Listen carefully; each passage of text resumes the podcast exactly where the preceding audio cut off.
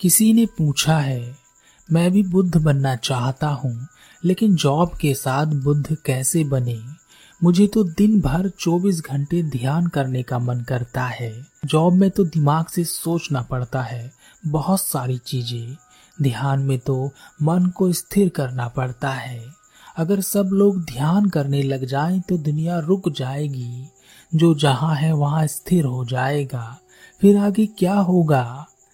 ध्यान शब्द का उपयोग जब भी किया जाता है, तब आप सोचते हैं कि बहुत बड़ी बात कह दी गई, क्योंकि ध्यान के साथ हमने बहुत सारे झूठ अपने साथ जोड़ लिए हैं। एक माँ अपने बच्चे को ध्यान करते हुए देख ले तो वह डर जाती है। पर यह डर कैसा है? क्या ध्यान डरा सकता है? यह डर है उस झूठ का, जो कहता है। कि जो ध्यान करता है, वह सन्यासी हो जाता है, वह घर बार छोड़ देता है और संसार से दूर हो जाता है। वास्तव में हमने जो संसार बना रखा है, वही झूठ है। और जब सत्य का पता चलता है तो कौन झूठ के साथ रहना चाहता है? पर जिसे सत्य पता चलता है, वह भी संसार में ही रहता है। कहीं नहीं चला जाता। हम लोगों के मन में बसा हुआ है कि ध्यान करने का मतलब होता है आँखें बंद कर बैठ जाना। और अगर आप आँखें बंद कर सारे दिन बैठे रहे और यही आपको अच्छा लगता हो तो माफ़ करना, वह आप ध्यान नहीं कर रहे। आप अपना समय काट रहे हैं, क्योंकि ध्यान क्या चाहता है? वह चाहता है हमारी समझ इतनी गहन हो सके कि हम सत्य को जान सके। इस संसार में सही प्रकार से जी सके। आपने तथागत गौतम बुद्ध को देखा, या महावीर को देखा, क्या वह सारा दिन ध्यान में आँखें बंद कर बैठते थे?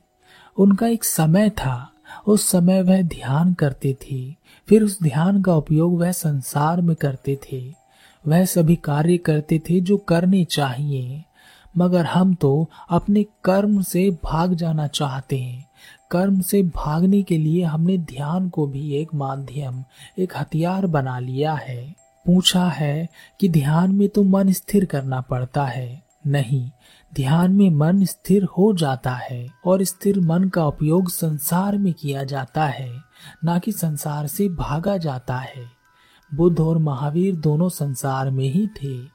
और उन्होंने संसार में ही कार्य किए। आप अपनी सुविधा अनुसार समय का चयन ध्यान के लिए कर सकते हैं। आप पाँच मिनट, दस मिनट, पंद्रह मिनट, तीस मिनट या एक घंटे तक ध्यान कर सकते हैं। उससे ज़्यादा भी कर सकते हैं। और यह ध्यान आप आँखें बंद कर बैठ कर भी कर सकते हैं। वास्तव में आँखें बंद कर बैठने से हम संसार की चीज़ों से कट जाते हैं और हम अपने मन की ओर मुड़ जाते हैं। तब हम सीधे सीधे मन को देख रहे होते हैं। इसलिए मन को साधना आसान हो जाता है। पर हमें यह मुश्किल लगता है क्योंकि हमने अपने मन में ही बैठा लिया है कि यह बहुत मुश्किल है। लेकिन आप ध्यान आँखें खोलकर भी कर सकते हैं। इसके लिए आपको बाहर किसी चीज़ पर ध्यान देना होगा। पर जब आप बाहर किसी चीज़ पर ध्यान देते हैं, आपका ध्यान भटकने की बहुत ज़्यादा संभावना बनी रहती है। लेकिन जब आप आँखें बंद कर ध्यान में बैठते हैं और इससे जो ध्यान आप एकत्रित करते हैं, उस ध्यान को आप बाहर की चीज़ों पर लगा सकते हैं। इस तरह बाहर की ओर आँखें खोलकर ध्यान आरंभ हो जाता है। पूछा है, अगर सब लोग ध्यान करने लग जाएँ तो दुनिया रुक जाएगी, जो जहाँ है वहाँ स्थिर हो जाएगा, फिर क्या होगा? जरा ध्यान से सत्य को देखो कि क्या हो रहा है। आपको लगता है कि यह दुनिया गतिमान है और चल रही है, पर यह दुनिया जरा भी गतिमान नहीं है, और ना ही यह कहीं जा रही है या चल रही है। यह दुनिया स्थिर है। यहाँ पर एक चीज़ बदलती है और वह क्या है? वह है समय, जो हमेशा गतिमान रहता है। उसे कोई नहीं रोक सकता, पर हमारी यह दुनिया स्थिर है। अब यह स्थिर कैसे है, इसे जरा समझ ले। इस दुनिया में केवल समय बदलता है, बाकी सब वही है। वही दुख, वही रोना, वही अपने आप को खोजना, वही चीज़ों के पीछे भागना सब कुछ इकट्ठा करना और अपने आप को अधूरा सा महसूस करना। बाद में महसूस करना कि मैंने तो कुछ जिया ही नहीं, और जो इकट्ठा किया वह अपने साथ ले जा ही नहीं सकता, और पछतावा महसूस करना। तो इस दुनिया में क्या बदला है समय के अलावा? यह वहीं का वही है जहाँ पहले था, बिल्कुल स्थिर, वहीं का वहीं रुका हुआ। आपके संसार में, आपकी इस दुनिया में आपको लगता है सब सही है और ध्यान से यह दुनिया खराब हो सकती है, स्थिर हो सकती है, तब इस दुनिया में कुछ नहीं चलेगा। लेकिन आपकी समझदार दुनिया में आखिर चलता क्या है? चोरी, लूटपाट, डकैती, बलात्कार, धोखा, एक दूसरे को सताना, हत्या कर देना, युद्ध करना, भावनाओं की हत्या करना बेवजह अंधों की तरह दौड़ते रहना। आखिर यह सब क्या है? क्या आपकी दुनिया में सब सही है? ध्यान ही वह मार्ग है, वह रास्ता है, जो इस दुनिया को गति दे सकता है, जो इसे चला सकता है। यह दुनिया अभी तक क्यों बची हुई है, पता है? क्योंकि दुनिया में ऐसे बहुत से लोग हैं, जो ध्यान से अपना कार्य करते हैं, जो ध्यान करते हैं। जो बुराई के खिलाफ खड़े हो जाते हैं, जो निडर हैं, जो किसी से नहीं डरते और चुपचाप इस दुनिया में अपना योगदान देते रहते हैं और उनका किसी को पता भी नहीं चलता। इनमें से कुछ लोगों को आप जानते हैं। तथागत गौतम बुद्ध, महावीर, भगत सिंह, सुभाष चंद्र बोस, बाबा साहब भीमराव अंबेडकर और ऐसे बहुत सारे लोग हैं जिन्हें हम जान भी नहीं पाते। और वह अपना काम कर जाते हैं। इन सबको क्या मिलता है? कभी सोचा है? भगत सिंह ने कभी आज़ादी नहीं देखी, पर वह आज़ाद थे। आपने आज़ादी देखी, लेकिन आप गुलाम हैं। भगत सिंह जैसा व्यक्ति ही ध्यानस्थ हो सकता है। उन्हें क्या मतलब धन इकट्ठा करने से, किसी की बुराई करने से, प्रेमिका के चले जाने से, दुख में डूब जाने से? आज आप छोटी छोटी चीज़ों के लिए रोते हैं, मोटिवेशनल वीडियो देखते हैं, सहारा ढूंढते हैं, अपने आप को संभालते हैं। क्या यह सारी चीज़ें भगत सिंह के जीवन में नहीं थी? थी, पर नहीं थी। क्योंकि उनके लिए यह सब बेकार की चीज़ें थी, जैसे गौतम बुद्ध के जीवन में थी। इसी तरह सुभाष चंद्र बोस थे और ऐसे ही थे बाबा साहब भीमराव अंबेडकर। जीवन भर दूसरों के अधिकारों के लिए लड़े, आखिर उन्हें क्या ज़रूरत थी लड़ने की? आज हम अपने अधिकारों के लिए भी नहीं लड़ पाते। दूसरों के लिए क्या लड़ेंगे? बस छीना झपटी में लगे रहते हैं। उनके खिलाफ वही लोग खड़े हो गए जिनके लिए वह लड़ाई लड़ रहे थे। आज हमारे अपनी किसी बात पर हमारे खिलाफ खड़े हो जाएँ तो पीढ़ियों तक चलने वाली शत्रुता हो जाती है। पर बाबा साहब ने किसी का बुरा नहीं माना, जैसे गौतम बुद्ध नहीं मानते थे। आखिर इन सबको बुरा क्यों नहीं लगता? क्या कमी थी इन लोगों के जीवन में? यह चाहते तो ऐशो आराम का जीवन गुजार सकते थे। इन्हें क्या पड़ी थी फांसी पर लटकने की? लोगों के लिए मरने की और लोगों के लिए लड़ने की। यह लोग आम लोग नहीं है, यह ध्यानस्थ लोग हैं।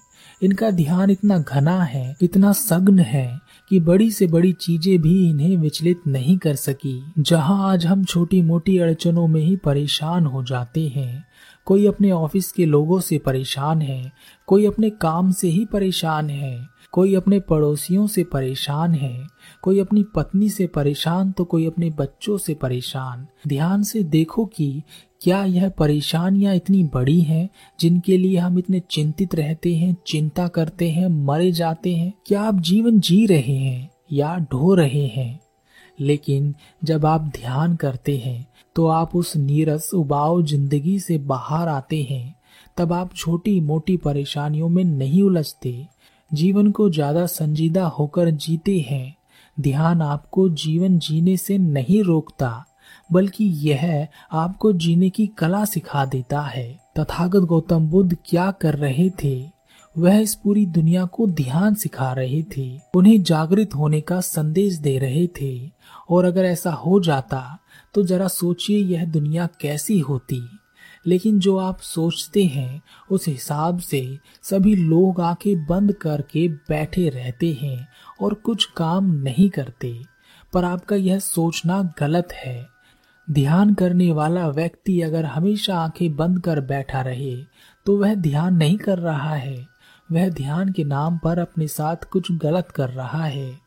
क्योंकि ध्यान में बैठने के बाद जो हम ध्यान इकट्ठा करते हैं, अगर वह ध्यान आके खोल कर आपको नज़र नहीं आ रहा, अपने काम में नज़र नहीं आ रहा, आपकी दुनिया यानी आपके परिवार में नज़र नहीं आ रहा तो आप ध्यान के नाम पर अपने साथ खेल कर रहे हैं। ध्यान में हम अपने जितना भीतर जाते हैं, उतना ही आँखें खोलने के बाद हमें यह दुनिया स्पष्ट नज़र आने लगती है।